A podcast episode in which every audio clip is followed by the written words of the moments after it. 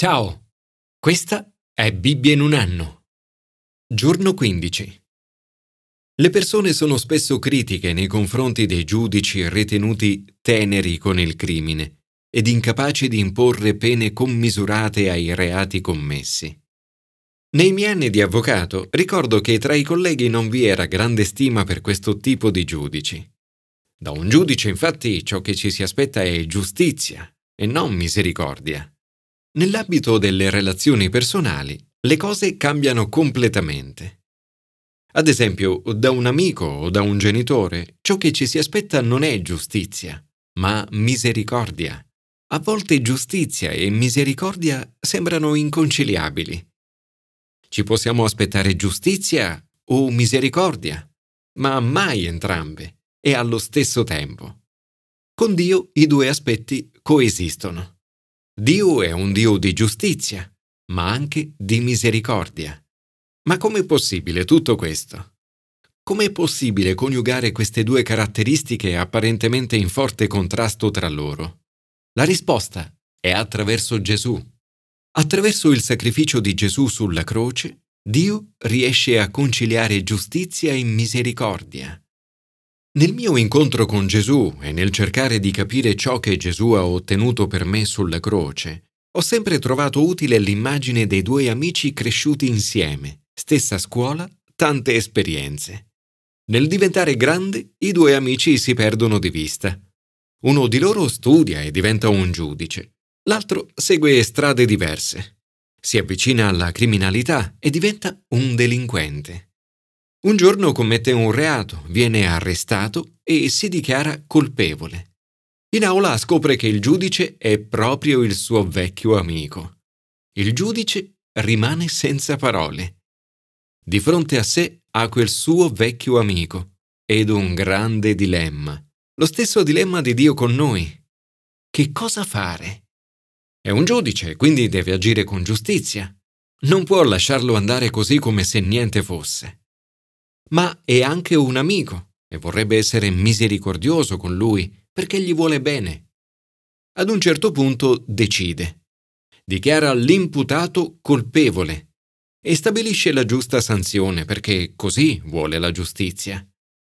Ma poi scende, si avvicina all'amico e scrive su un assegno la cifra esatta della sanzione, pagando lui. Questo è un atto di misericordia, amore e sacrificio. La nostra situazione con Dio è simile a questa. Per il nostro peccato abbiamo una punizione che ci aspetta, che è la morte. Ma abbiamo anche una relazione intima con Dio, il giudice che ci ama. Dio, il nostro Padre celeste, ci ama molto di più di quanto un genitore possa amare il proprio figlio. E il prezzo che ha pagato è molto di più di un assegno. Dio è venuto Lui stesso, nella persona di Gesù, a pagare per il nostro peccato. Dio non è tenero con il peccato. Non può non giudicarci colpevoli per i nostri peccati, ma per il suo amore e la sua misericordia è sceso nella persona di suo figlio Gesù Cristo e ha pagato per noi. Attraverso il sacrificio di Gesù sulla croce, Dio si è rivelato giusto e misericordioso allo stesso tempo. Commento ai sapienziali. Fidarsi della giustizia di Dio.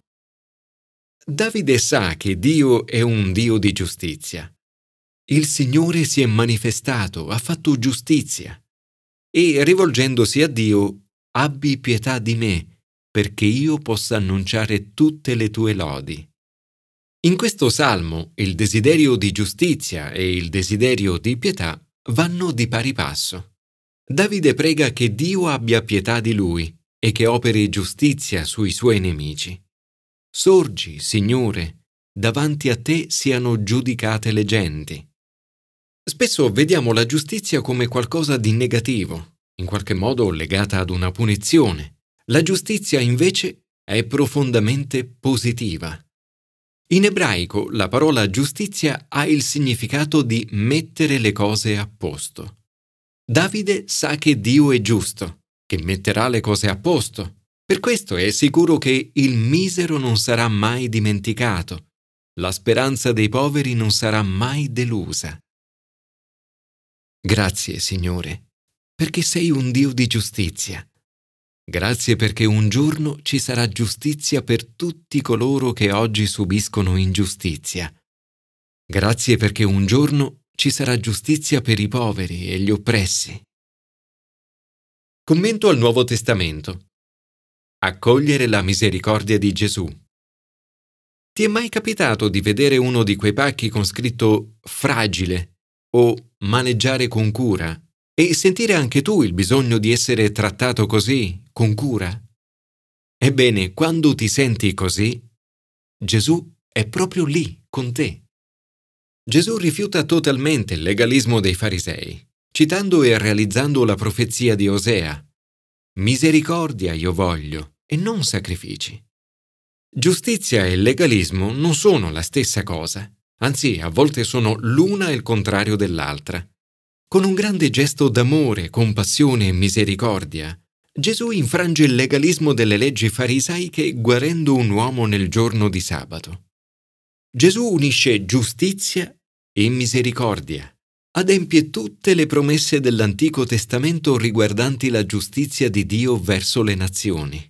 Qui Matteo cita la profezia di Isaia che porta Gesù a compimento e annuncerà alle nazioni la giustizia e farà trionfare la giustizia.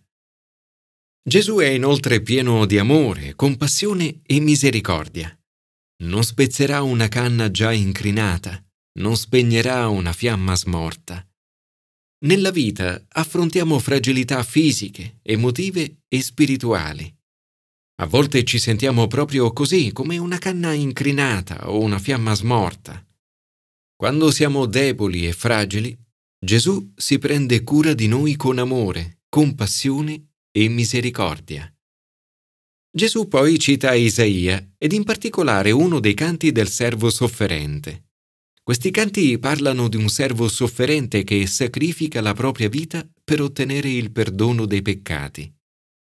In questi canti giustizia e misericordia di Dio si uniscono. Il mondo è rimesso a posto. Ingiustizia ed oppressione svaniscono e i bisognosi e coloro che hanno il cuore spezzato sono resi liberi. Ma è Dio stesso che fa il sacrificio, che porta su di sé la punizione e le conseguenze dei nostri peccati. Invece di essere schiacciati dalla giustizia di Dio, ne siamo liberati attraverso di essa. Ecco perché giustizia e misericordia si incontrano sulla croce di Gesù. Grazie Gesù, perché sei venuto come servo sofferente. Grazie per aver permesso alla giustizia e alla misericordia di unirsi attraverso il tuo sacrificio sulla croce. Commento all'Antico Testamento.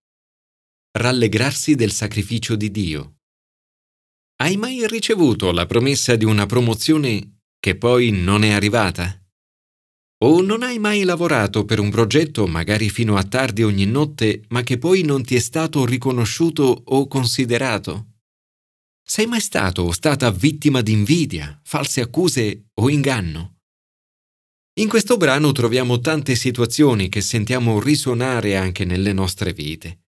Ma in tutte queste situazioni di frustrazione e dolore è rassicurante sapere che Dio ha sempre l'ultima parola. Nella famiglia di Labano è in corso una frattura dovuta a questioni legate alle attività della famiglia. Labano dà per scontato suo genero e Giacobbe sente che la sua buona volontà è abusata. Avverte che le cose sono cambiate. Osservò anche la faccia di Labano e si accorse che verso di lui non era più come prima. Nel lavoro ha dato il cento per cento, ha lavorato con tutte le sue forze ho servito vostro padre con tutte le mie forze. Giacobbe aveva veramente lavorato in condizioni molto dure e suo suocero Labano era stato un capo piuttosto severo. Infatti aveva fatto pagare a Giacobbe tutte le perdite avvenute a causa di un incidente o furto. Le sue condizioni di lavoro erano davvero inaccettabili. Giacobbe si sente ingannato perché Labano, anziché aumentare il suo stipendio, lo diminuisce di dieci volte. Anche le figlie di Labano, Rachele e Lia, si sentono maltrattate dal padre, il quale prima le aveva vendute a Giacobbe, poi aveva iniziato ad invidiare il successo del marito. In questo contesto è comprensibile che tutti provino risentimento verso Labano. La loro reazione però non è giusta. Scappano mentre Labano è al lavoro. Non gli danno l'opportunità di salutare i suoi figli e i nipoti, Rachele poi, per motivi che non conosciamo, deruba suo padre senza dirlo al marito. Nonostante tutto, Dio benedice Giacobbe, ma Dio non gli ha permesso a Labano di farmi del male. Giacobbe diviene più ricco di Labano.